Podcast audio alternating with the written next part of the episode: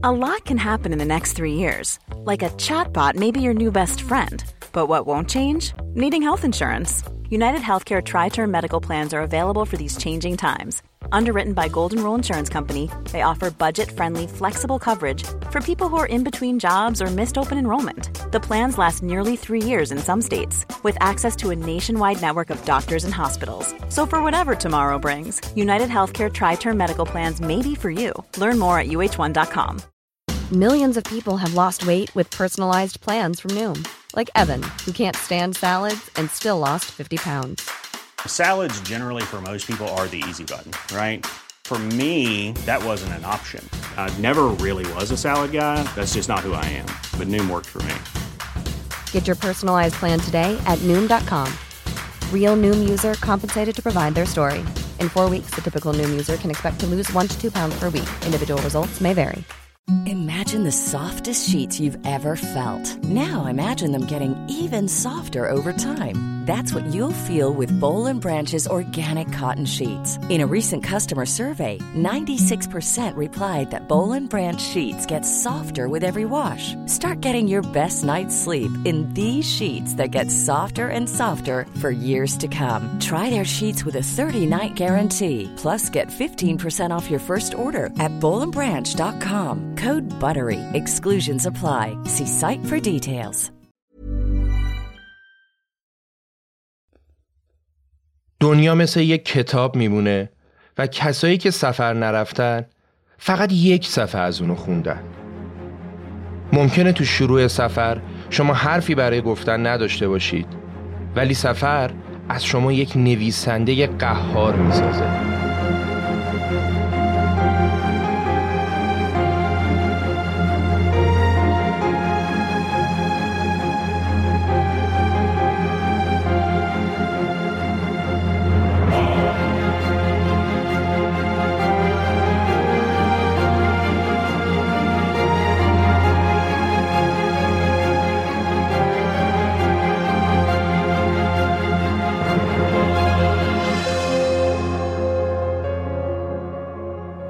سلام. به پادکست رخ خوش اومدید. من امیر سودبخش هستم و تو پادکست رخ هر بار شما رو با داستان زندگی کسانی آشنا می کنم که بخشی از تاریخ رو رقم زدن. تو این قسمت قراره از غرب دنیا به شرق دنیا سفر کنیم تو راه اوضاع احوال کشورهای دنیا رو بررسی کنیم و ببینیم که فرهنگ و رسم و رسوم مردم اون زمان چطور بوده. پس بریم سراغ اپیزود 18 هم از پادکست رخ به نام مارکو میلیونی داستان زندگی مارکوپولو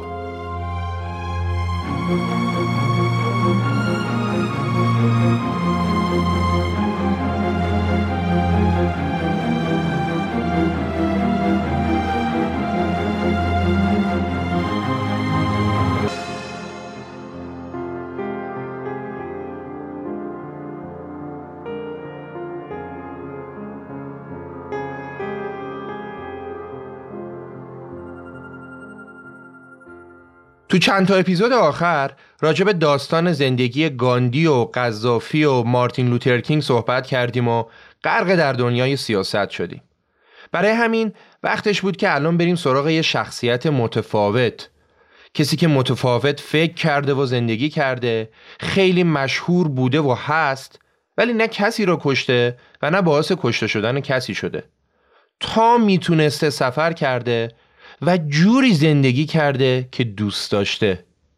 میگن شاد بودن و لذت بردن بالاترین انتقامیه که میشه از این دنیای لعنتی گرفت و چه لذتی بالاتر از سفر کردن و دیدن جاهای جدید. الانم که یک سال کسی نتونسته سفر بره و دل خیلی همون برای سفر تنگ شده. ولی خب سفرهایی که ما میریم کجا؟ سفرهای مارکوپولو کجا؟ اسپانسر این قسمت لس سکنده حتما همگی شما اسم سایت لس سکن رو شنیدید. یه سایت معروف در مورد سفر و تفریح و گردشگری که همه چی توش پیدا میشه. از شهرها و جای دیدنی و هتل و کافه و رستوران بگیر تا سفرنامه و اخبار مربوط به گردشگری. خوبیش هم اینه که خب قابل اعتماده چون چیزاشو خود کاربرا می نویسن حالا لستکن یه سالیه که اومده کنار اینا یه پادکست هم را انداخته به اسم رادیو ماجرا. رادیو ماجرا تو هر قسمتش میاد ماجرای سفر جهانگرده و ایرانگرده رو از زبون خودشون تعریف می‌کنه. یعنی یه مهمون میاد فضا هم صمیمی خودمونی میشینه از سفرش تعریف می‌کنه. مثلا یه قسمت داره در مورد آقایی که تونسته بره کره شمالی یا تو یه قسمت یه خانومی میاد از سفر دو ماهش به افغانستان میگه یا یه قسمت داره یه آقایی با دوچرخه رفته تبت و ماجرای خیلی عجیبش رو میاد تعریف می‌کنه. کلا به نظرم شنیدن خاطرات سفر آدما البته اگه خوب تعریف کنن خیلی چیز باحالیه. لینک Castbox و Podbean رادیو ماجرا رو می‌ذارم تو توضیحات که برین گوش بدین و ببینین چه خبره. برای اینکه وارد داستان زندگی مارکوپولو بشیم حتما باید بدونیم که داریم راجع به چه دورانی صحبت می‌کنیم و اوضاع احوال دنیا اون موقع چطور بوده. پس باید بریم به قرن سیزدهم زمانی که اروپا داره در قرون وسطا زیر حاکمیت به شدت مذهبی کلیسا دست و پا می‌زنه و ارتباط کشورهای شرق و غرب دنیا هم به دو دلیل اصلا خوب نیست. اول به خاطر بعد مسافت بسیار زیاد که تقریبا سفر بین قاره رو خیلی خیلی سخت می‌کرد. دوما به خاطر خصومت اروپای مسیحی با مسلمون ها و کلا کشورهای غیر مسیحی. کلیسا که تقریبا کل اروپا دستش بود اونقدر قدرت داشت که هرچی می‌گفت و مردم باید بدون چون و چرا میپذیرفتن. مثلا کلیسا می‌گفت طبق تعالیم کتاب مقدس اورشلیم مرکز دنیاست و کشورهای دیگه دور تا دور اون قرار گرفتن. مردم هم این موضوع رو کاملا پذیرفته بودن. می‌دونیم دیگه هنوز اصلا قاره آمریکایی کشف نشده بود و نقشه کره زمین بیشتر بر اساس فرضیات دینی ترسیم می‌شد و نه بر اساس علوم جغرافیا. خلاصه که وضعیت کشورهای غربی و اروپایی اینطور بود. حالا وضعیت اون ور دنیا چطور بود؟ تو مشرق زمین چنگیزخان مغول و نوادگانش یکی یکی کشورها رو تسخیر کرده بودند. مغولستان، افغانستان، عراق، چین، ایران، قسمت های سیبری، روسیه، ترکیه، سوریه، هندوستان، تبت، ویتنام و خیلی از جاهای دیگه در دست مغول ها بود. ارتش مغول با شجاعت و جسارت بینظیری که داشت هر جایی رو می‌خواست به راحتی فتح می‌کرد و هیچ ارتش و هیچ کشوری هم جلودارش نبود. سپاه مغول به شهرها طوری حمله می‌کرد که تا چند شهر اونورتر حساب کار میومد دستشون. اونا اهالی شهرهایی که مقاومت می‌کردن و به چهار میخ میکشیدن و بعضیاشون رو زنده زنده کباب می‌کردن و بهشون رحم نمی‌کردن. ارتش مغول به سمت اروپا هم حمله کرد و حتی تا جنوب آلمان هم رسید ولی اروپایی ها خیلی خوششانس بودن که ارتش به خاطر مرگ خان اعظم یعنی چنگیز خان عقب نشینی کرد وگرنه مغول ها به راحتی کل اروپا را هم می گرفتن. خب وضعیت شرق و غرب دنیا رو گفتیم ما با کجا کار داریم؟ با ایتالیا و شهر زیبای ونیز ونیز یکی از قدرتمندترین دولت شهرهای ایتالیا بود که تجارت توش خیلی رونق داشت و همون موقع هم یکی از زیباترین و جذابترین شهرها بود. خانواده پولوها تو ونیز یکی از سرشناسترین تجارهای شهر بودند. پدر و عموی مارکوپولو با هم تجارت می‌کردن اعتبار زیادی هم داشتن و در مجموع اوضاع احوالشون خوب بود. ولی ونیز برای رویاهای بلند پروازانه اونا یعنی پدر و عموی مارکو خیلی کوچیک بود. اونا جسته گریخته خبرهای زد و نقیزی از کشورهای دیگه و رونق تجارت تو اون کشورها شنیده بودن. برای همین تصمیم جسورانه گرفتن که به اون کشورها سفر کنن. اونا تصمیم گرفتن برای تجارت دل به دریا بزنن و برن به سمت کشورهای مشرق زمین. پس اولین کاری که کردن این بود که سرمایهشون رو تبدیل به طلا و جواهرات کردن تا راحت بتونن حملشون کنن. قصدشون هم این بود که هر شهری که می‌رسیدن یه سری کالا بفروشن یه سری کالا بخرن و تو شهر یا کشور بعدی دوباره اجناسی که خریداری کرده بودن رو بفروشن و چیزای جدید بخرن. خب کاملا هم بلد بودن چی بخرن چی بفروشن. و اینجوری تجارت کنن کشور کشور برن جلو تا برسن به چین که فقط اسمش رو شنیده بودن و اطلاعات زیادی هم ازش نداشتن. باید تاکید کنم که داریم راجع به زمانی صحبت می کنیم که با توجه به بعد مسافت زیاد اصلا صحبت از سفر چند هفته یا حتی چند ماهه در کار نبود. برای رسیدن به مقصد اونا حداقل باید چند سال تو راه باشن. شما فرض کنید از تهران با گاری و بار و بندیل بخواید سوار بر اسب و شطور برید نزدیکترین کشور همسایه. چقدر طول می‌کشه؟ تصور کردنش هم سخته. حالا پولوها می‌خواستن با همین وضعیت از غرب دنیا بیان به شرق دنیا. دقت هم کردید دیگه. فعلا خبری از مارکو پولو نیست. مارکو موقع شروع سفر پدر و عموش تنها 6 سالش بود.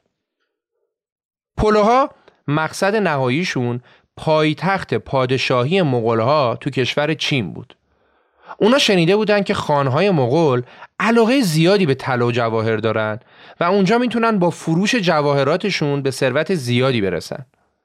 پولوها سفرشون رو شروع کردند و از قسطنطنیه تو ترکیه امروزی وارد قلمرو بزرگ پادشاهی مغول شدن و تو سرزمین های روسیه با اولین اقوام مغول روبرو شدن. با توجه به وسعت بسیار زیاد امپراتوری مغول ها خانهای مغول اومده بودن کل امپراتوری رو به دوازده قسمت تقسیم کرده بودند و رهبری هر قسمت رو دست یک خان سپرده بودند. البته که در نهایت تمام این خانها زیر نظر خان اعظم بودند که گفتیم اولین خان اعظم هم چنگیز خان بود. ولی تو زمان سفر پولوها ما داریم درباره پادشاه پنجم صحبت می کنیم یعنی پنج پادشاه بعد از چنگیز. زمان پادشاهی کوبلای خان. خان اعظمی که از میون تمام پادشاهان مغول بزرگترین قلمرو امپراتوری را ایشون داشت. و خانهای زیر نظرش هم ازش اطاعت می‌کردن هم دوستش داشتن و هم بهش خوب مالیات می‌دادن. تو سفر بسیار جسورانه و هیجان انگیز پلوها اولین مقصد از امپراتوری مغولها سرزمین های روسیه بود که تحت فرمان روایی شخصی بود به نام برک خان. مغولها تو این سرزمین اصلا جایگاه ثابت و مشخصی نداشتند. اونا کل زندگیشون چادر و اسبشون بود و دائم در حال کوچ از منطقه به منطقه دیگه بودند. چادرهاشون چیزی شبیه به چادرهای اشایری امروز بود. غذاشون هم شیر و گوشت اسب و احشامی بود که همراه داشتن. یه چیز جالب این که اونا از تخمیر شیر مادیان نوشیدنی الکلی هم درست کرده بودن.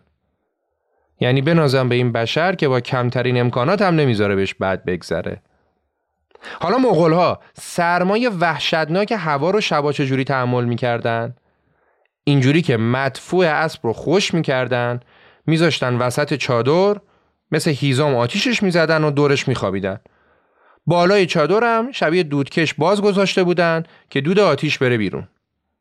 این قوم اعتقادات عجیب و غریب کم نداشتن. مثلا لباساشون رو به هیچ وجه نمیشستن که مبادا آب آلوده بشه و خدا تنبیهشون کنه. یه رسم و اعتقاد دیگه هم که داشتن این بود که وقتی نوزادی به دنیا میومد به فاصله هفت روز هفت روز نوزاد رو به ترتیب با آب نمک و شیر اسب و بعدم شیر مادرش میشستن و بعد از چهار دور شستشو دیگه نوزاد تا بزرگسالی و حتی تا آخر عمرش هموم نمی‌کرد که مبادا آب کثیف نشه. اساتید مستاق بارز آب را نکنیم بودن.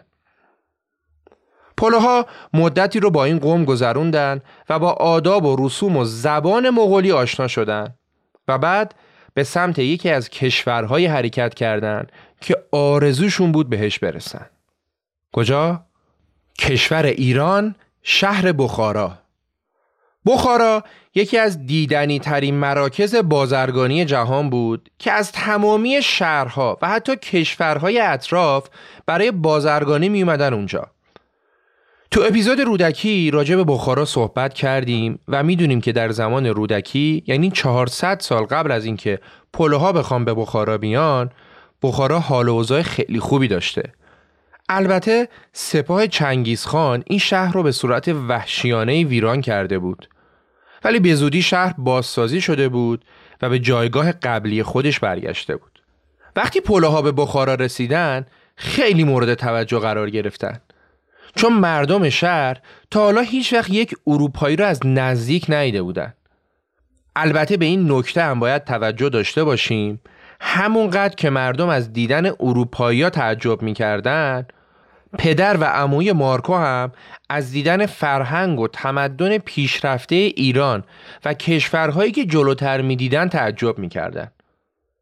چون تو غرب با توجه به استبداد مذهبی کلیسا جلوی پیشرفت کشورهای اروپایی گرفته شده بود و اونا از دنیا عقب افتاده بودن مدت اقامت پلوها تو بخارا یه دو سه سالی طول کشید تا اینکه فرستاده ای از جانب کوبلای خان اومد بخارا و گفت پادشاه می‌خواد شما را ببینه و شما باید همراه من به دربار پادشاه تو چین بیاین.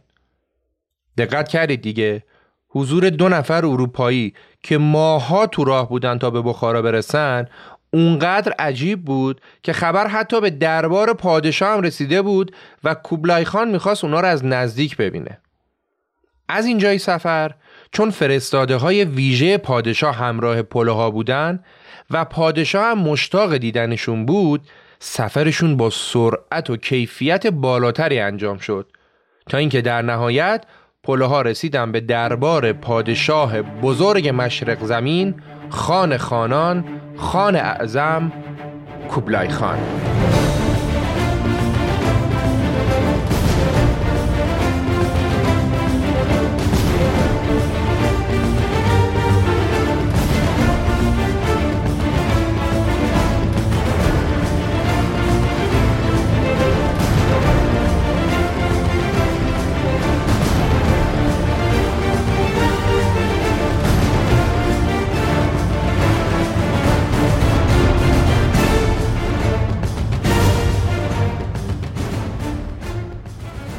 مسافرت از بخارا به دربار کوبلای خان تازه با سرعت زیاد بیش از یک سال طول کشید.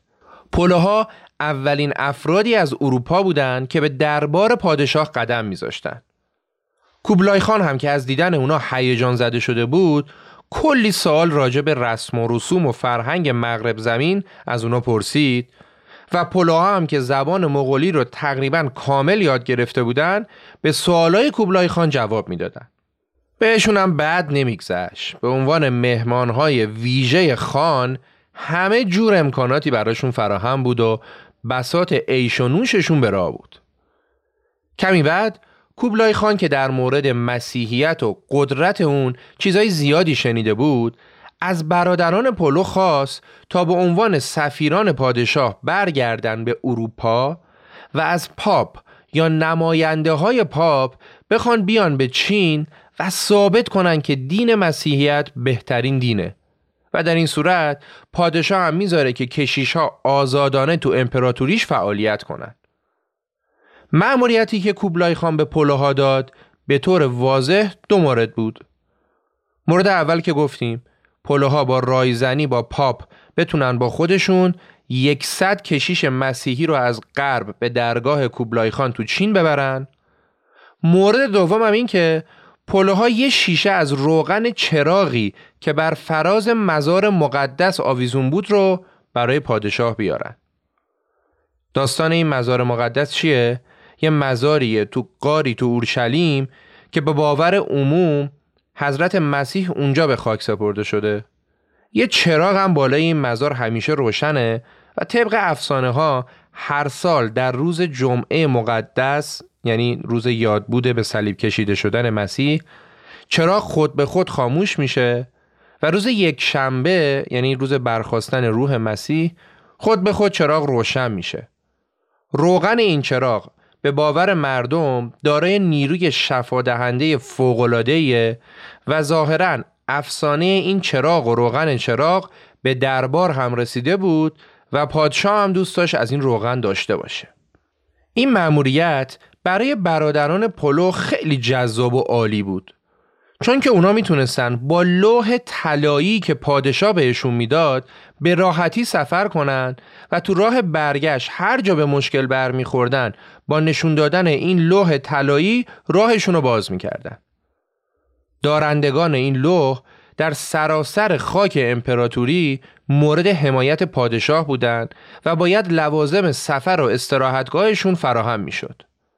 مضاف بر این پلوها می‌تونستن وقتی به شهرشون برگشتن با نماینده های پاپ و یه شیشه روغن دوباره به شرق و به دربار پادشاه برگردن و شاید برای همیشه مورد حمایت پادشاه باشن.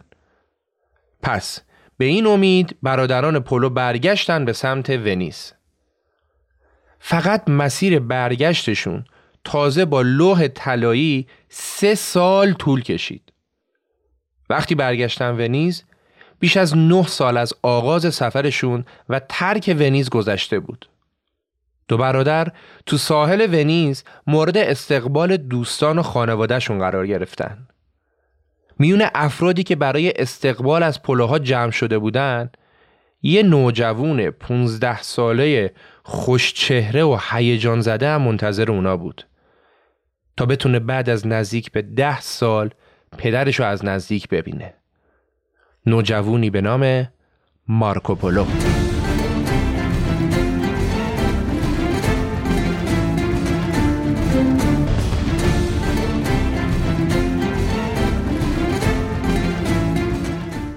پولوها وقتی به ونیز رسیدن متوجه شدن که مادر مارکو چند سال قبل مرده و مارکو پیش فامیلاش بزرگ شده و دوران سختی رو بدون پدر مادر پشت سر گذاشته.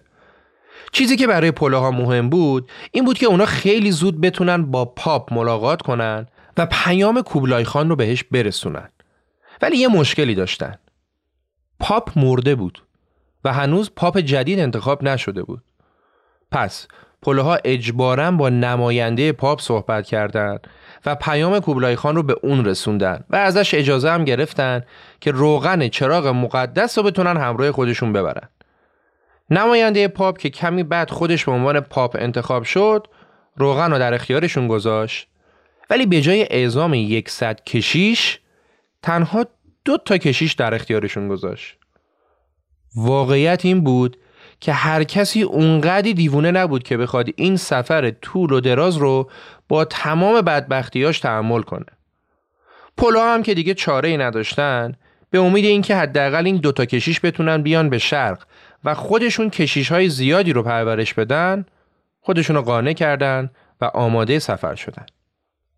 البته پاپ به این دو کشیش اختیار آمرزش هم داد تا در موقع لزوم بتونن گناه های آدم ها هم ببخشن. وقت سفر که شد مارکو که الان 17 سالش شده بود به پدرش اصرار کرد که اونم با خودش ببرن. پلوها هرچی به مارکو گفتن که تو از پس این سفر و مشکلاتش بر نمیای اون قبول نکرد و پاشو توی کفش کرد که الا بلا من می‌خوام بیام. حقم داشت دیگه. نه برادری نه خواهری نه مادری. هیچ کسو نداشت. فقط یه پدری داشت که می‌دونست اگه بره خدا می‌دونه که کی برگرده. البته اگه بتونه زنده برگرده. با توجه به اصرار زیاد مارکو در نهایت پدر و عموی مارکو قبول کردند که اونم با خودشون ببرن. و اینطوری بود که سفر پنج نفره اونا شروع شد. بعد از تقریبا دو سال که از بازگشت پلوها به ونیز گذشته بود مارکو و پدر و اموش و دو کشیش سفرشون رو به سمت چین شروع کردند.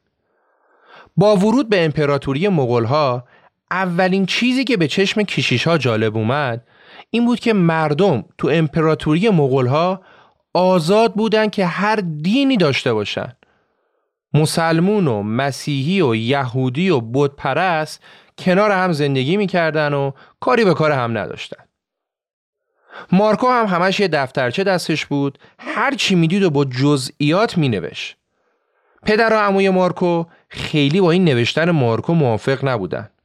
اونا می‌گفتن اولا اینطوری همه یاد می‌گیرن که باید چیکار کنن و میان نوشتهات رو می‌خونن و همون کاری که ما کردیم رو انجام میدن و کار کاسبی ما رو کساد می‌کنن.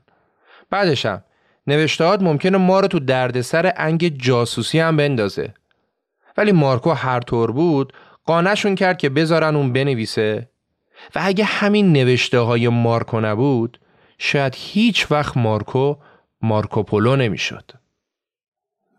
تقریبا تو همون ابتدای سفر مارکو یه داستان جالبی رو تو کتابش نوشته که مربوط میشه به خلیفه بغداد. داستان اینه که وقتی حلاکوخان مغول به بغداد حمله کرد خلیفه بغداد که یکی از ثروتمندترین مردای جهان بود و دستگیر کرد. حالا حلاکوخان کجا خلیفه رو دستگیر کرد؟ توی برجی که توش پر از طلا بود.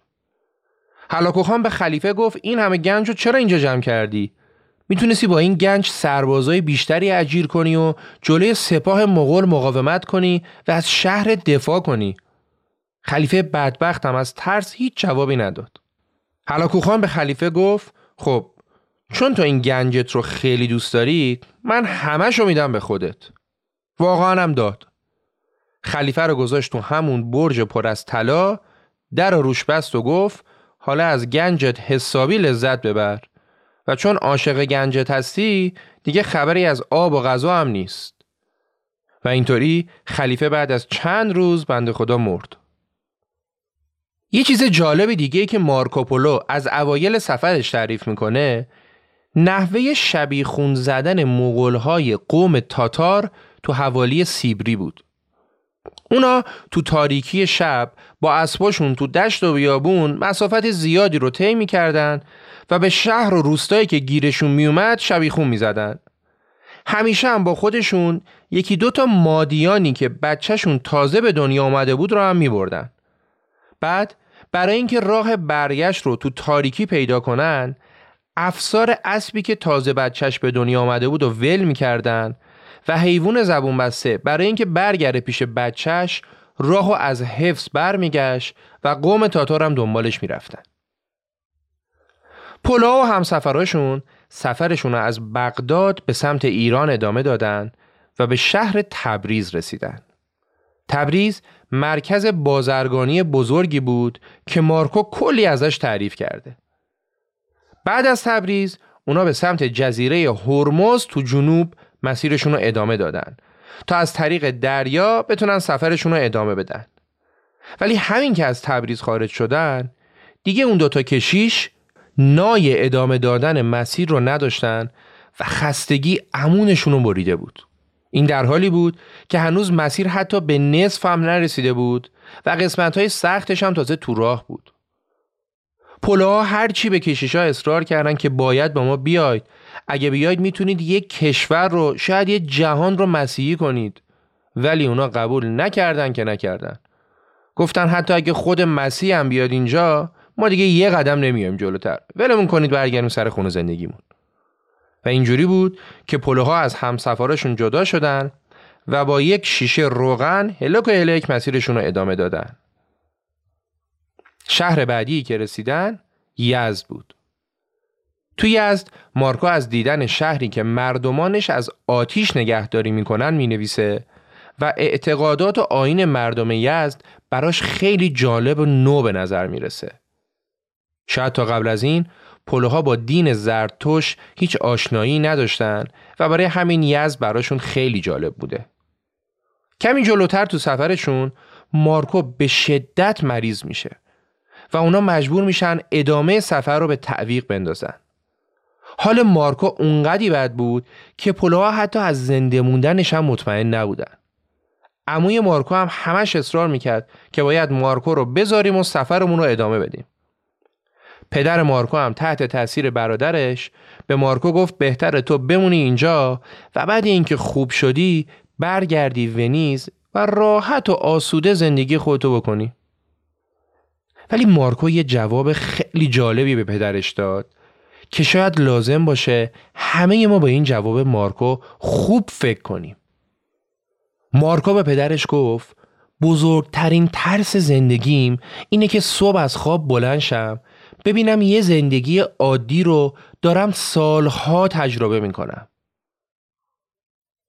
با سمانجت مارکو سفر اونا بعد اینکه حال اون کمی بهتر شد به سمت هرمز ادامه پیدا کرد. وقتی رسیدن به هرمز و می‌خواستن با کشتیا سفرشون رو ادامه بدن دیدن که کشتیا وضعیتشون داغونه. برای همین جرأت نکردن با کشتی سفر کنن و راهشون رو دور کردن و کچ کردن تا از مسیر زمینی بتونن به سمت چین برن. مارکو تو هرمز برای اولین بار جوجه تیغی رو از نزدیک دید و خیلی از روش دفاع این حیوان شگفت زده شد. تو کتابش هم کلی از این حیوان و حیوانات دیگه که برای اولین بار دیده بود تعریف می‌کنه.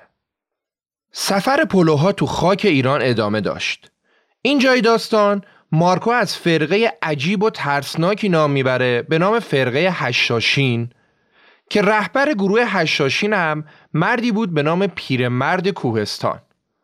حالا چرا این فرقه عجیب و ترسناک بود؟ چون طبق توضیحاتی که مارکوپولو تو کتابش میده رهبر هشاشین یا همون پیرمرد کوهستان به یارانش مواد مخدر یا همون هشیش می‌داد و اونا رو به عالم هپروت می‌برد بعد با چشای بسته اونا رو به باقی بسیار زیبا منتقل می‌کرد که تو این باغ جویهای شیر و اصل جاری بود و دختران زیباروی اونجا دلبری می‌کردن و از این حرفا. بعدش بعد از گذشت چندین روز از سکونت اونا تو این بهشت ساختگی پیرمرد کوهستان دوباره به اونا هشیش می‌داد و برشون میگردون سر جای اولشون. وقتی حالشون جا می اومد ازشون می‌پرسید که خب تا الان کجا بودید؟ اونا جواب می‌دادن قطعا تو بهشت بودیم. رهبر هشتاشین هم بهشون می‌گفت که به خواست من بود که شما وارد بهشت شدید. اگه می‌خواید دوباره برید اونجا باید هر چی من میگم رو خوب گوش کنید. یارانشم برای ورود دوباره به بهشت حاضر بودن هر کاری برای رهبرشون بکنن. اینا عین گفته های مارکو تو کتابشه و کاملا معلومه که بیشتر شبیه به افسانه است تا واقعیت. حالا من یه توضیح کوتاهی میدم که بدونید این هشتاشین کی بودن. خوب دقت کنید مطمئنم که براتون جذابه. همونطور که می‌دونیم مذهب شیعه چند تا شاخه داره که یکی از اونا شیعه اسماعیلی است که بهشون میگن اسماعیلیون. اسماعیلیون به امامت پسر امام جعفر صادق به نام اسماعیل اعتقاد دارن. حالا خود اسماعیلیون چند شاخه میشن؟ که اصلی ترین شاخه اونا که دو سوم از جمعیتشون هم تشکیل میده فرقه به نام نظاریه که هشاشین هم جزو این فرقه حساب میشن. فرقه نظاریه یا بهتره بگم شیعه اسماعیلیه نظاریه تنها فرقه از شیعه است که در کمال تعجب الان هم امام زنده و حاضر داره. امام این فرقه الان شخصیه به نام کریم آقاخان که چهل و نهمین امام این فرقه است و الان هم داره تو لیسبون پرتغال زندگی می‌کنه. دو تا جت شخصی داره صدها اسب مسابقه ای یه خونه مجلل که بیشتر شبیه به کاخ نزدیک پاریس داره و دارایی‌هاش بالغ بر 800 میلیون دلار برآورد شده. و البته کلی هم بنگاه خیریه و فرهنگی و از این چیزا هم داره. یه نکته جالب این که آقاخان یعنی امام 49 شیعه اسماعیلیه نظاری تو سال 1964 به نمایندگی از ایران تو المپیک زمستانی اتریش هم شرکت کرده. حالا معروفترین فرد این گروه هشاشین نظاریه که احتمالا شما هم به لطف کتاب معروف خداوند علمود اسمش رو شنیدید شخصی بوده به نام حسن صباه خیلی ها میگن منظور مارکوپولو از پیرمرد کوهستان حسن صباه بوده اسم گروه حسن صباه هم اساسین بوده که اروپایی ها احتمالا از روی شیطنت بهشون می‌گفتن هشاشین که بخوام به ماده مخدر هشیش ربطش بدن. گروه اساسین اعتقاد داشتن که به جای جنگی که قرار توش صدها نفر کشته بشن بهتره که مستقیم برن سراغ رهبر مخالف یا رهبر دشمناشون و اونا رو ترور کنن. اونا اعتقاد داشتن ترور کردن بهتر از جنگ کردنه. حتی واژه آدمکش و ترور به انگلیسی هم از اسم این گروه گرفته شده. آدمکش به انگلیسی میشه اساسین و ترور میشه اساسینیشن. آخر رقابت این گروه هم بعد از حسن صبا این بود که حلاکوخان مغول بهشون حمله کردن و تو همون علموت همشون رو کشتن. خب از داستان دور نشیم. برگردیم به سفر سخت و مشقتبار مارکوپولو. سفر پولوها به سمت دربار ادامه داشت. برای گذشتن از یک صحرا اونا مجبور شدن 45 روز تو دل صحرا سفر کنن. صحرایی که هر کاروانی جرأت نمی‌کرد واردش بشه و خیلی ها اون تو تلف شده بودن. ولی پولوها ریسک این کار رو هم قبول کردن و با هر بدبختی شده این خان رو هم پشت سر گذاشتن. حالا اتفاقای زیاد دیگه هم تو سفر افتاد که ما دیگه ازشون میگذریم. و در نهایت پولوها بعد از سه سال و نیم به پایتخت تابستونی مغولها در شهری به نام شانگتو رسیدن و بدون معطلی رفتن به دربار کوبلای خان. سرای اصلی دربار کوبلای خان اینطوری بود که توی سالن بزرگ کوبلای خان انتهای سالن روی تخت سلطنتش میشست کنارش همسرش پایینتر از اون پسراش و بعدش وزیران و به ترتیب افراد دیگه. نوکران پادشاه که مدام مشغول سرویس به حضار بودن برای اینکه بازدم نفسشون به خوراکی های خان نخوره جلوی بینی و دهانشون رو با پارچه ابریشمی قشنگی پوشونده بودن. تو سالن با اون بزرگی که تعداد زیادی از اطرافیان پادشاه اونجا بودن جای تک تک افراد از قبل مشخص بود. حالا اگه فرد جدیدی می‌خواست به دربار پادشاه بیاد باید طبق رسم چهار دست و پا از ابتدای سالن حرکت می‌کرد و بدون اینکه سرش رو بالا بیاره تو سرسرا میومد جلو چند متری پادشاه توقف می‌کرد. بعد که پادشاه اجازه صحبت می‌داد اونا اجازه داشتن سرشون رو بیارن بالا و با پادشاه صحبت کنن. برای همین پلوها هم دقیقا به همین ترتیب وارد شدن. کوبلای خان از اینکه بعد از این همه مدت پلوها رو مجدد می‌دید خوشحال بود. ولی به خاطر اینکه اونا تقریبا دست خالی برگشته بودن و کشیشی همراهشون نبود از دستشون عصبانی شد و نزدیک بود یک بلایی سرشون بیاره که مارکو با چرب زبونی و صحبتهایی که کرد نظر پادشاه برگردوند. خوش صحبتی و جسارت مارکو باعث شد که کوبلای خان خیلی از مارکوی 21 ساله خوشش بیاد و از اون لحظه به بعد مارکو یکی از نزدیکترین افراد به کوبلای خان شد و کمی بعد مارکو به همراه کوبلای خان به پایتخت مغولها یعنی شهر خانبالق رفت خانبالق همون پکن امروزه که کوبلای خان تو سال 1260 اونجا رو تأسیس کرد و به عنوان پایتخت مغولها انتخابش کرد. حالا که ما به اتفاق مارکو می‌خوایم وارد کاخ کوبلای خان تو خانبالق بشیم بیایید به استناد کتاب مارکوپولو ببینیم اوضاع و احوال کوبلای خان و دربار پادشاهیش اون زمان چطور بوده. باید بدونید که مارکوپولو تمام جزئیات رسم و رسوم مغولها و آین دربار پادشاه و تو کتابش جوری آورده که شما با خوندنش می‌تونی خودت رو دقیقا همون زمان و همون مکان تجسم کنی. توصیفی که در کل مارکوپولو از شخصیت کوبلای خان می‌کنه پادشاه رو یه آدم بسیار قوی، مثبت، عادل و سختگیر نشون میده. کوبلای خان ششمین پادشاه مغول بود که پادشاهیش از سال 1256 شروع شد و تا زمان مرگش هم ادامه داشت. سپاه مغول در زمان خودش بزرگترین و بیباکترین سپاه دنیا بود که مدیریت این سپاه بزرگ اصلا کار ساده ای نبود. تو سپاه مغول هر ده نفر یک فرمانده داشت. هر ده فرمانده زیر نظر یک فرمانده ارشد بود. یعنی فرمانده ارشده 100 تا نیرو داشت.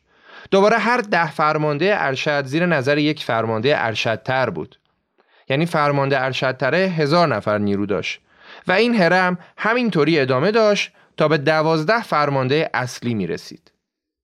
تو خیلی از کشورهای امپراتوری اصلا مردها کاری جز جنگیدن نداشتن و همیشه آماده نبرد و به دست آوردن قناعم بودن.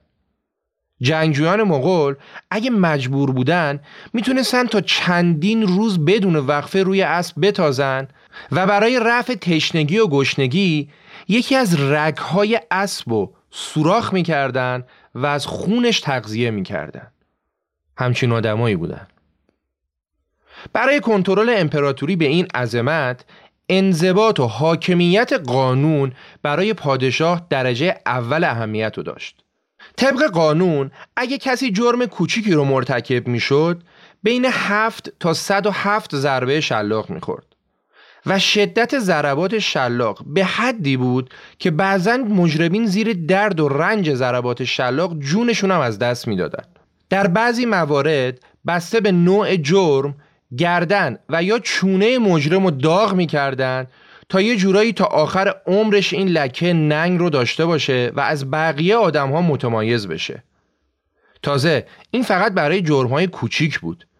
برای جرم های بزرگتر مثلا مثل اسب دزدی مجرم اگه می‌تونست باید نه برابر پولش رو پس می‌داد و جرمش به جرم کوچیک تبدیل می‌شد. اگرم نمی‌تونست پولش رو بده با شمشیر دو شقه می‌شد. حالا اگه مجرم از خاندان سلطنتی بود تکلیف چی بود؟ طبق قانون خون افراد خاندان سلطنتی نباید روی زمین ریخته بشه و خورشید و آسمون نباید شاهد ریخته شدن خون افراد خاندان سلطنتی باشند. ولی خب پادشاه بابت این موضوع هم یه چاره پیدا کرده بود که مجرمین حتی اگه عضو خاندان سلطنتی هم باشن نتونن قصر در برن. حکم این افراد این بود که اونا رو عین شکلات وسط یک فرش میپیچیدن. فرش رو این ورانورش رو میبستن و در نهایت فرش رو به اسب میبستن و روی زمین میکشیدن و یا با اسب از روی فرش رد می‌شدن و به شکل دردناکی مجرم رو میکشتن. اینطوری خدا رو شکر نه خون مجرم روی زمین میریخ و نه خورشید و آسمون متوجه چیزی می‌شدن. حالا بریم سراغ شهر خانبالغ و بعد هم وارد دربار پادشاه بشیم. خانبالغ شهری بود که مارکو از دیدن نظم و انضباط اون به وجد اومده بود. مارکو شهر رو شبیه به یک صفحه شطرنج توصیف می‌کنه که تو مرکزش بر فراز یک تپه کاخ پادشاهی قرار گرفته بود.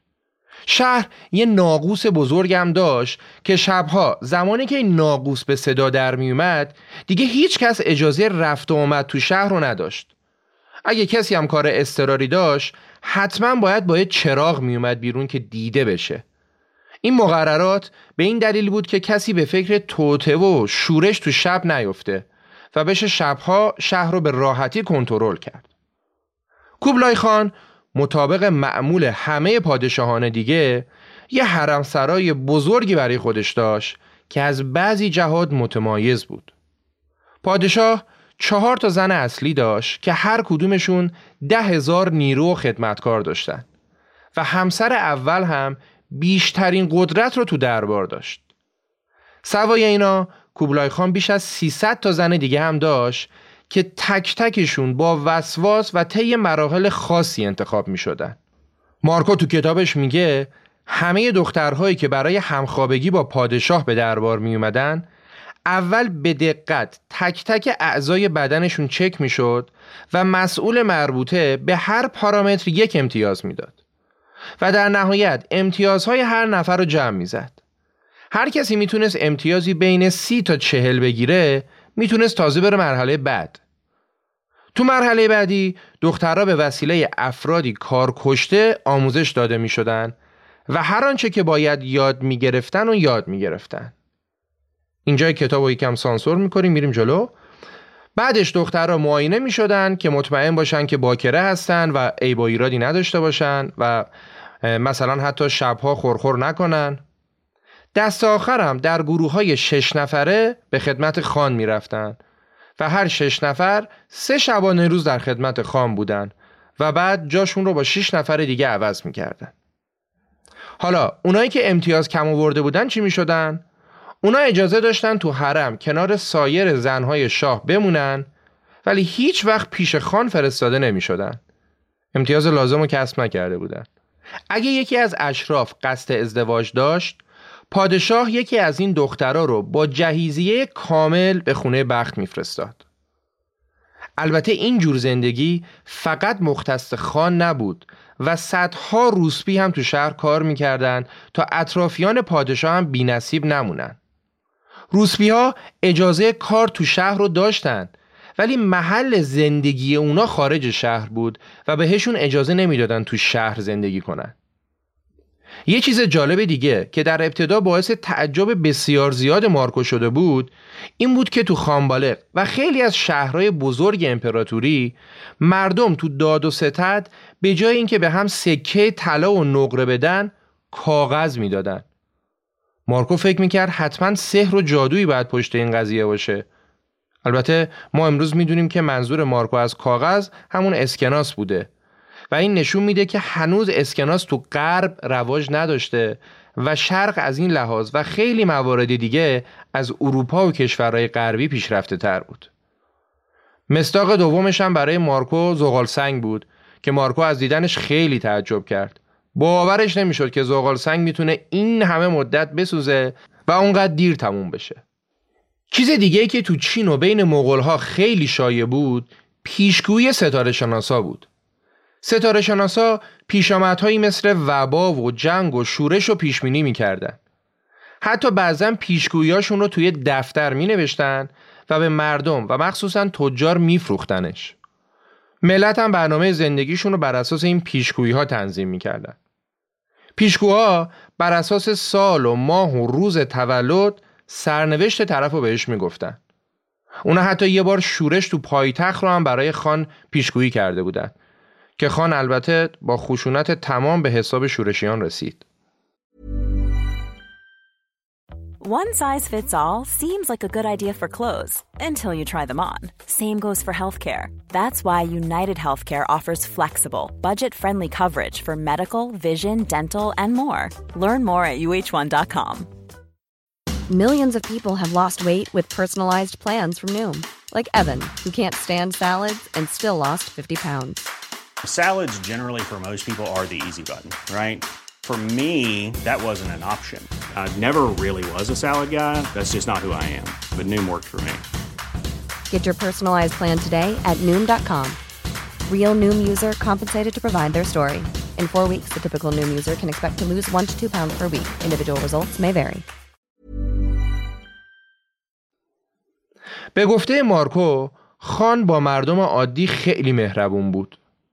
اون هر سال بازرسای ویژه‌ای رو میفرستاد به مناطقی که کم آبی یا آفت داشتن و مالیات اونا رو میبخشید. اونجا رسم بود که گلهدارها یک دهم درآمد سالانه خودشون رو به عنوان مالیات می‌دادن به خان. ولی اگه گلهداری به علت مریضی یا هر موضوع دیگه ای تعداد زیادی از گاو و گوسفنداش از دست می‌داد خان اونو تا سه سال از پرداخت مالیات معاف می‌کرد. کار دیگه که خان کرد این بود که قمار رو در سراسر امپراتوریش ممنوع کرد. کوبلای خان چون دیده بود که سر قمار مردها به جون هم میافتن و کشت و کشتار راه میندازن قمار رو کاملا ممنوع کرده بود. مغلا دو تا جشن بزرگ هم داشتن. اولیش اول پاییز جشن تولد کوبلای خان بود که از سراسر امپراتوری واسش هدایای نفیسی میومد و با شکوه هرچه تمامتر برگزار می‌شد. شاید به جرأت بشه گفتش که بزرگترین جشن تولد دوران زمان خودش بود. دومیش هم جشن سال نو بود. تو جشن سال نو همه افراد کشورهای تابع خان لباس سفید می پوشیدن چون سفیدی رو خوشیوم می دونستن. بعد به خونه های هم می رفتن و هدایای سفیدی هم به هم دیگه می دادن. صدها اسب سفید هم برای پادشاه به عنوان هدیه فرستاده می شد و جشنهای باشکوهی برگزار می‌کردند که توش همه با لباس سفید رقص و پایکوبی می‌کردن. خب از پدر و عموی مارکو هم غافل نشیم. اون از دربار بیرون اومده بودن و به تجارت خودشون تو شهرهای مختلف مشغول بودن و به پایتخت هم رفت آمد می‌کردن. ولی مارکو به اصرار پادشاه کنار اون مونده بود و هر جا پادشاه می‌رفت اونم با خودش می‌برد. اونقدی مارکو به پادشاه نزدیک بود که وزیرا و پسرای پادشاه هم بهش حسادت می‌کردن. مارکو خیلی زود تونست زبانهای مغولی و ترکی و فارسی و عربی رو هم کم و بیش یاد بگیره و دو سال بعد از ورودش اون حتی به عضویت شورای امپراتوری هم در اومد. کوبلای خان خیلی به مارکو اطمینان داشت و ازش مشورت می‌گرفت. چون می‌دونست هیچ وقت ازش دروغ نمیشنوه و خیلی از چیزایی که شاید کسای دیگه جرأت نمی‌کردن به خان بگن رو مارکو به راحتی بهش می‌گفت. حتی خان یه مدتی هم مارکو رو حاکم یکی از دوازده ایالت امپراتوریش هم کرد. با توجه به این اعتماد تقریبا پنج سال از حضور مارکو در کاخ کوبلای خان گذشته بود که پادشاه اونو معمور کرد که به کشورهای جنوب غربی آسیا بره و برای پادشاه گزارش بیاره. تو این مأموریت و سفر طول و درازی که مارکو داشت اون تونست خیلی از نقاط مختلف دنیا رو که شاید هیچ اروپایی تا به حال ندیده بود از نزدیک ببینه و مشاهداتش رو مو به مو یادداشت کنه. اینجای داستان می‌خوایم بپردازیم به موضوعات جالبی که مارکو از این سفرش نوشته. مارکو سفرش رو با اسب به سوی برمه شروع کرد. تو راه به یه پل سنگی بزرگی رسید که تو اون منطقه و تو اون مکان سالها قبل شورش سربازهای چینی راه رو برای چنگیزخان باز کرده بود تا چنگیزخان بیاد و چین رو فتح کنه. با توصیفی که مارکو از این پل رو اتفاقاش کرده از اون زمان تا امروز اون پل به نام پل مارکوپولو نامگذاری شده. مارکو سفرش رو به سرزمین ببرها یعنی تبت ادامه داد. یه چیز جالبی که توجه مارکو رو جلب می‌کنه اینه که مردم مناطق مختلف ادیان بسیار متفاوتی داشتن و چیزهای مختلفی رو میپرستیدن. بعضیا مسلمون بودن بعضیا بت‌پرست بودن بعضیا اجدادشون رو میپرستیدن بعضیا گاو میپرستیدن و خیلی موارد دیگه. این صحبت مارکوپولو منو یاد ویلدورانت میندازه که تو کتاب تاریخ تمدن ویلدورانت اگه اشتباه نکنم جلد یک ویلدورانت از چیزایی میگه که آدمیزاد تو قرنهای مختلف میپرستیده مثل درخت، حیوان، ستاره، سنگ و حتی آلت انسان. مارکو هم داره نشون میده تو قرن سیزدهم هنوز از این عقاید بعضا رواج داشته. تو جریان سفر مارکو شیفته زیبایی مناظر و طبیعت اون مناطق میشه و تو سفرنامهش می نویسه اینجا همون جایی که معمولا از بهشت توصیف می‌کنن. حالا به استناد سفرنامه مارکوپولو با چند تا از رسم و رسومای عجیب غریب این منطقه هم آشنا بشیم. اول از مراسم تشییع جنازه چینی شروع می‌کنیم. تو منطقه‌ای به نام فوچانوی چین همون جایی که مارکو به بهش تشبیهش کرده بود وقتی کسی از دنیا می‌رفت یه خونه چوبی کوچیک براش درست می‌کردن و روش یه پارچه ابریشمی مینداختن بعد مرده رو با کلی غذا و شراب میذاشتن تو خونه ابدیش و بعد از کمی انتظار برای اینکه غذا و شرابش رو بخوره اونو میسوزوندن. حالا همراه با سوزوندن نقاشی هایی که توش تصاویر اسب و شطور و پول و برده و از این چیزا کشیده بودن هم میسوزوندن. چون که باور داشتن این نقاشی ها دود میشه میره هوا اون دنیا تبدیل به واقعیت میشه و به مرحوم تعلق می‌گیره. رسم دیگه که مارکو تعریف می‌کنه ازدواج مرده ها با هم دیگه است اینطوری که اگه تو قبیله ای پسر جوون مثلا 15 ساله ای از دنیا می‌رفت و تو قبیله دیگه دختر جوون 15 ساله ای از دنیا می‌رفت خانواده این دو جوون از دنیا رفته می و این دو نفر رو به عقد هم در می آوردن و جشن عروسی مفصلی هم می گرفتن. دقیقا همون جشنی که برای زنده هاشون می گرفتن. تازه برای عروس جایزیه هم می‌دادن. البته جایزیه نقاشی روی کاغذ بود و اونا می اومدن هر چه که عروس باید به عنوان جایزیه می برد و نقاشی می‌کردن بعد نقاشی رو میسوزوندن تا دودش بره هوا اون دنیا تبدیل به جایزه واقعی بشه. بعد از این وصلت هم اون دوتا خانواده با هم قوم و خیش می شدن و رابطهشون ادامه پیدا می کرد. توی یه جای دیگه نزدیک تبت مارکو با قومی آشنا میشه که در خصوص روابط جنسی اعتقادات عجیبی داشتن.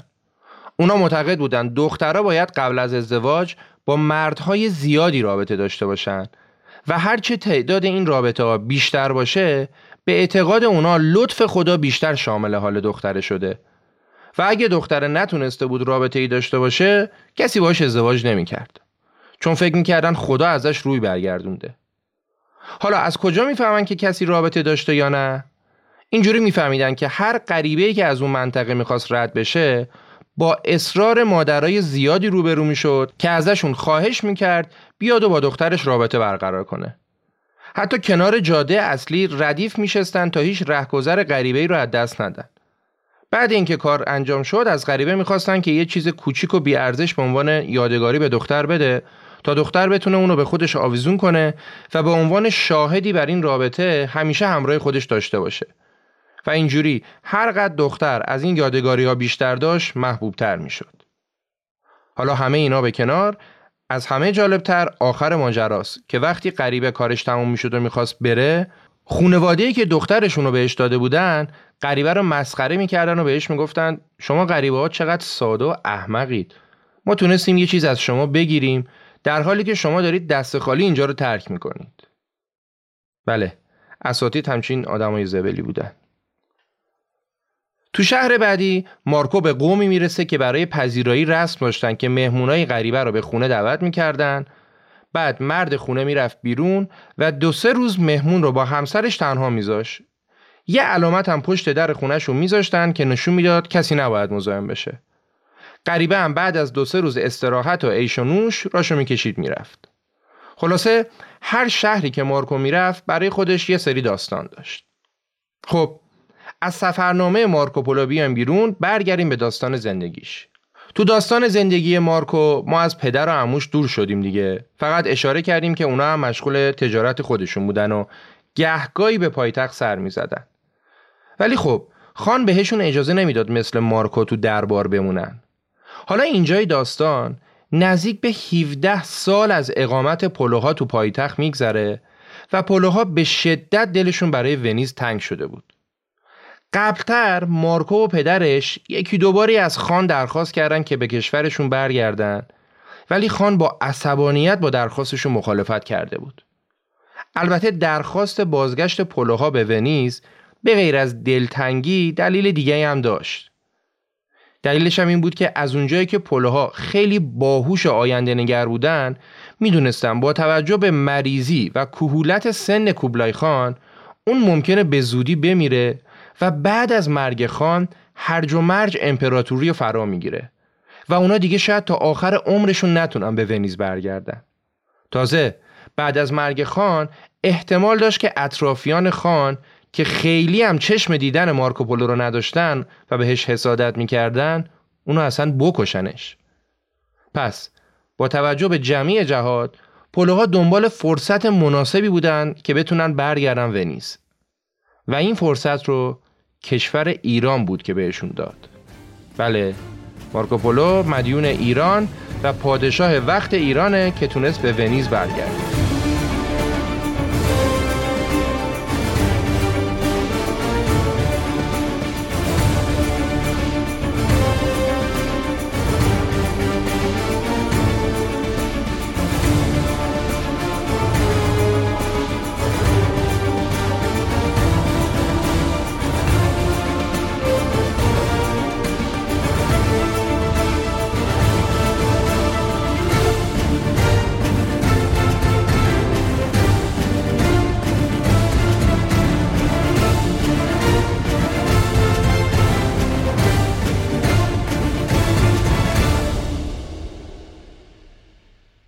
داستان اینه که در سال 1292 که ایران همچنان دست مغلا بود پادشاهی به نام ارغون خان تو ایران حکومت می‌کرد.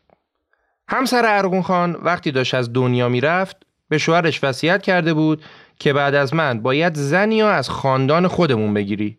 ارغون خان هم از اموش یعنی کوبلای خان درخواست کرد که براش یه همسر ترگور ولگور از نژاد خودشون براش بفرسته. کوبلای خانم که ماشاءالله چیزی که زیاد داشت دختر دم بخ بود برای همین از حرم سراش یه دختر 17 ساله زیبایی و به نام کوکاچین برای ارگون خان انتخاب کرد و اونو آماده اعزام به ایران کرد. حالا سفرایی که قرار بود عروس خانم رو ببرن با توجه به اطلاعات زیاد پلوها و اینکه اونا دو بار از ایران رد شده بودن و مسیر و سختی های سفر رو میشناختن از کوبلای خان درخواست کردند که پلوها تو این سفر همراهشون باشن. و کوبلای خان هم با اکراه موافقت کرد. و اونجوری بود که پلوها خودشونو برای یکی از سختترین سفراشون آماده کردن. پلوها ثروتی که تو این چند سال به دست آورده بودن و تبدیل به جواهرات و اشیای کوچیک قابل حمل کردند و با چهارده کشتی به علاوه لوح مخصوص سفر که قبلا ماجراشو گفتیم آماده سفر به ایران شدن با توجه به نوشته های مارکو فقط تو چهار تا از کشتی ها بیش از 250 ملوان و کارگر و خدمه اعزام شده بودند. سه ماه بعد از حرکت کشتی ها با توجه به شرایط به شدت بد آب و هوایی اونجا اونا مجبور شدن به مدت پنج ماه تو منطقه‌ای به نام سوماترا بمونن جایی که قبل از سفر ازش اصلا چیزای خوبی نشیده بودن. اونجا به جزیره آدمخوارا معروف بود. دلیلش هم این بود که طبق نوشته های مارکو ساکنان قبیله های بومی اونجا یه رسم عجیب داشتن. اونا رسم داشتن وقتی یکی از افراد قبیلهشون به شدت مریض می‌شد اول جادوگر قبیله رو صدا می زدن و ازش میپرسیدن که این بنده خدا زنده میمونه یا نه. اگه جادوگر می‌گفت زنده نمیمونه یه سری از افراد قبیله که تخصصشون کشتن بیمار طبق آین قبیله بود میومدن و بیمار رو خفه می‌کردن. تازه بعد ماجرا بعد از مرگ بیماره. بعد از مرگ افراد قبیله بیمار مرده رو میپختن و نوش جان می‌کردن. اونا حتی تا مغز استخونش هم میخوردن. چون عقیده داشتن اگه حتی یه تیکه از وجود متوفا باقی بمونه ممکنه تولید کرم بکنه و کرم ها ممکنه به علت نرسیدن غذا بمیرن و روح مرده از این اتفاق ناراحت باشه. اینجوری اونا انقدر به فکر آسایش خاطر مرده هاشون بودن. حالا شما فکر کن یه پنج ماهی مارکو با اینا زندگی کرده و احتمالا خیلی شانس آورده که مریض نشده. البته پلوها که از آب کره می گرفتن همونجا هم تجارتشون رو ادامه دادن و بیکار نشستن و کلی سود کردن. بعد از اینکه آب و هوا اجازه ادامه سفر رو داد اونا مسیرشون رو به سمت سریلانکا ادامه دادن. تو سریلانکا و بعدش هم هند مارکو با بودایا آشنا شد و خیلی تحت تاثیر بودا قرار گرفت. تو اپیزود بودا کامل راجع به داستان زندگی بودا و آین بودیسم صحبت کردیم. اگه دوست داشتید برید گوش کنید. احتمالا شما هم مثل مارکو تحت تاثیر این آین قرار می‌گیرید. مارکوی مسیحی تو کتابش درباره بودا می نویسه بودا از با ترین و ریاضت کشترین آدم هاست که اگه یه مسیحی بود حتما یکی از قدیسان بزرگ مسیحیت می‌شد. بعد از گذر از هند اونا سفرشون رو به سمت بندر هرمز تو ایران ادامه دادن و نهایتا بعد از دو سال سفر رسیدن به ایران. اونقدر سفرشون سخت بود و انواع بیماری های واگیردار اومد سراغشون که وقتی رسیدن ایران نزدیک به دو سوم افراد تو سفر مرده بودن. ولی پلوها و عروس خانوم سالم مونده بودن. حالا که عروس رسیده ایران آقا داماد کجاست؟ این ورا بگرد اون ورا بگرد. خبر رسید که داماد مرده. اونقدر سفر طولانی شده بود که داماد از دنیا رفته بود و برادرش داشو گرفته بود. طبق رسم الان کوکاچین یعنی عروس خانوم حق برادره بود. ولی ایشون به خاطر احترام به متوفا از حقش صرف نظر کرد و کوکاچین رو برای پسر پادشاه فوت شده در نظر گرفت. خب دیگه مأموریت پلوها تموم شده بود و باید از ایران می‌رفتن. ولی اونا به جنگ که برگردن به پایتخت مسیر مخالف رو به سمت ونیز انتخاب کردند و چون لوح زرین سفر هم همراهشون داشتن می‌تونستن با اطمینان خاطر مسیرشون رو ادامه بدن. در نهایت پلوها در سال 1295 بعد از 24 سال به ونیز برگشتن. قبل از اینکه اونا به ونیز برسن خبر رسید که کوبلای خان هم تو سن 79 سالگی مرده. پلوها واقعا شانس آوردن که همسر پادشاه ایران همچین وصیتی کرده بود و یک خدا بیامرزی از ته دل براش فرستادن. حالا که اونا سه نفری رسیده بودن ونیز حتی زبون ایتالیایی هم یادشون رفته بود. 24 سال گذشته بود دیگه. علاوه بر این بعد از 24 سال کسی اونا رو نمیشناخت. کلی از اقوامشون از دنیا رفته بودن. الباقی هم سالها پیش فکر می‌کردن که پلوها هر ستاشون مردن. با این لباس های تیکه پاره و سر و وضع پلو هم هیچ که باور نمی‌کرد که اونا واقعا همون پلوهای ثروتمند 24 سال پیش باشن. ولی وقتی پلوها خودشون رو تکوندن و از هر جیبشون طلا و جواهر ریخ بیرون و بعد که لباساشون رو عوض کردن و دستی به سر روشون کشیدن دیگه بقیه هم باور کردن که نه بابا اینا همون پلوهای تاجر و پولدار گذشتن. بعد از این اتفاق خبر بازگشت پلوها تو ونیز مثل بم ترکید. همه قشر آدمی میومدن پیش مارکو تا از نزدیک اونو ببینن و داستان سفراشو بشنون. درسته که شنیدن داستانهای مارکوپولو برای مردم خیلی هیجان انگیز بود. ولی یه موضوع هم داشت. خیلی از مردم باور نمی‌کردن که داستانهایی که مارکو تعریف می‌کنه اصلا واقعی باشه. مارکو راجع به چیزایی صحبت می‌کرد که مردم تا حالا ندیده بودنش و نمی‌تونستن باورش کنن. چیزایی مثل باروت، پول، سگهای نژاد چاو گاومیش و خیلی چیزای دیگه. تازه مارکو برداشته بود با خودش موهای گاومیش هم آورده بود به مردم نشون می‌داد ولی مردم باور نمی‌کردن. یا فرهنگشون جوری بود که دوست نداشتن باور کنن. مثلا اگر مارکو از دیو دو سر و اجدهایی که از دهنش آتیش میومد بیرون حرف می‌زد مردم بیشتر باور می‌کردن. تا اینکه بخواد بگه تو چین مردم خرید می‌کنن به جای اینکه سکه بدن کاغذ میدن. البته حتی ناباوری مردم هم از هیجان صحبت کردن مارکو کم نمی‌کرد. اون با علاقه راجع به شرق دنیا و دربار خان صحبت می‌کرد. مارکو اونقدر راجع به ثروت خان از کلمه میلیون میلیون استفاده کرد که مردم بهش می‌گفتن مارکو میلیونی. مثلا مارکو می‌گفت خان میلیون میلیون سکه داره. خان میلیون میلیون سرباز داره. و برای همین به مارکو میلیونی معروف شده بود. مارکو داشت تو ونیز مثل پدر و عموش تجارت خودش رو ادامه می‌داد که بین ونیز و جنوا شکراب شد.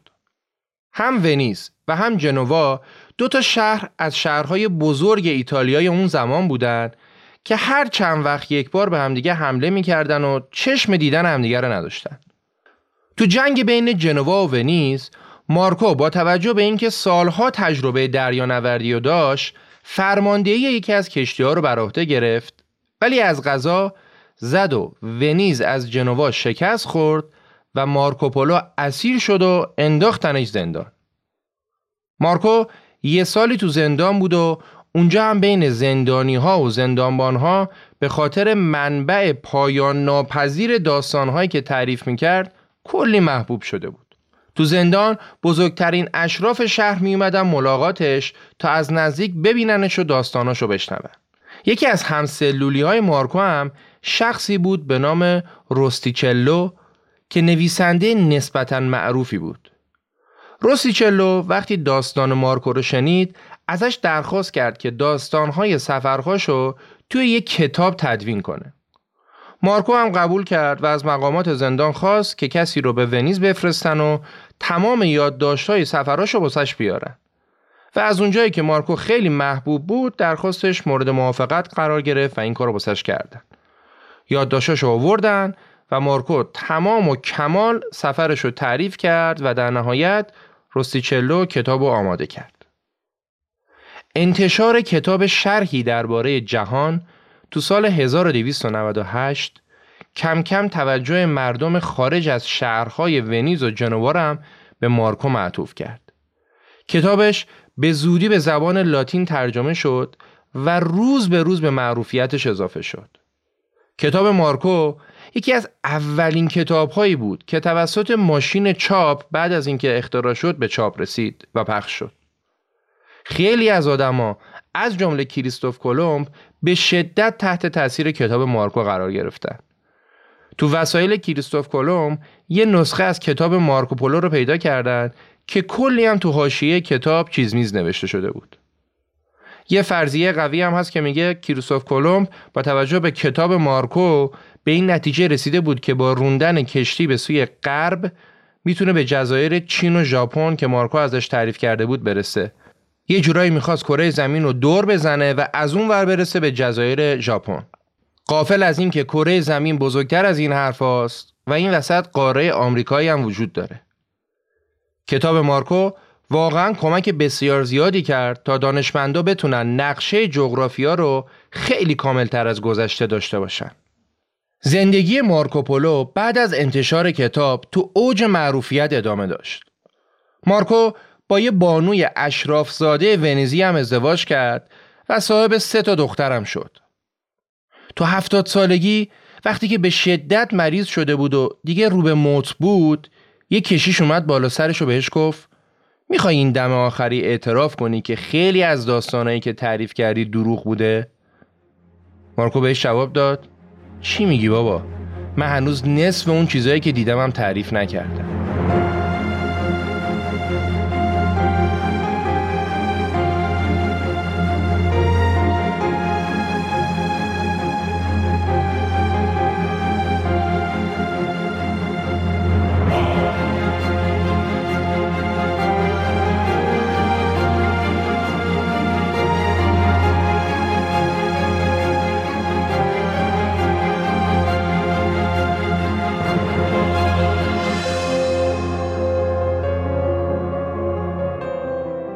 داستان زندگی مارکوپولو رو شنیدیم.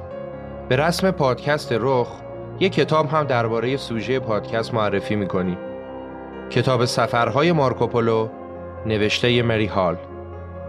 البته که این اپیزود هم مثل همه اپیزودهای دیگه چند تا کتاب و منبع دیگه هم داشته که تو توضیحات اپیزود نوشته شده.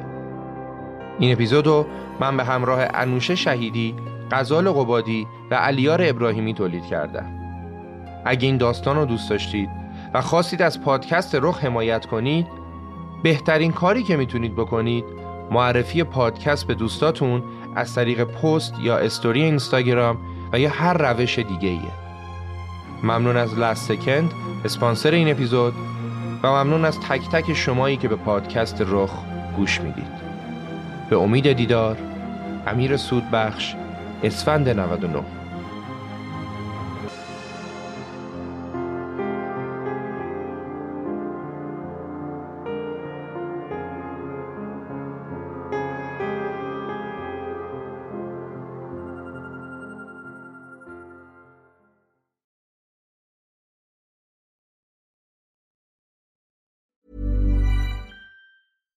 Hi, I'm Daniel, founder of Pretty Litter. Cats and cat owners deserve better than any old fashioned litter. That's why I teamed up with scientists and veterinarians to create Pretty Litter. Its innovative crystal formula has superior odor control and weighs up to 80% less than clay litter. Pretty Litter even monitors health by changing colors to help detect early signs of potential illness. It's the world's smartest kitty litter. Go to prettylitter.com and use code ACAST for 20% off your first order and a free cat toy. Terms and conditions apply. See site for details. Hey, it's Paige DeSorbo from Giggly Squad. High quality fashion without the price tag. Say hello to Quince. I'm snagging high-end essentials like cozy cashmere sweaters, sleek leather jackets, fine jewelry, and so much more. With Quince being 50 to 80% less than similar brands. And they partner with factories that prioritize safe, ethical, and responsible manufacturing. I love that. Luxury quality within reach. Go to quince.com slash style to get free shipping and 365 day returns on your next order. Quince.com slash style.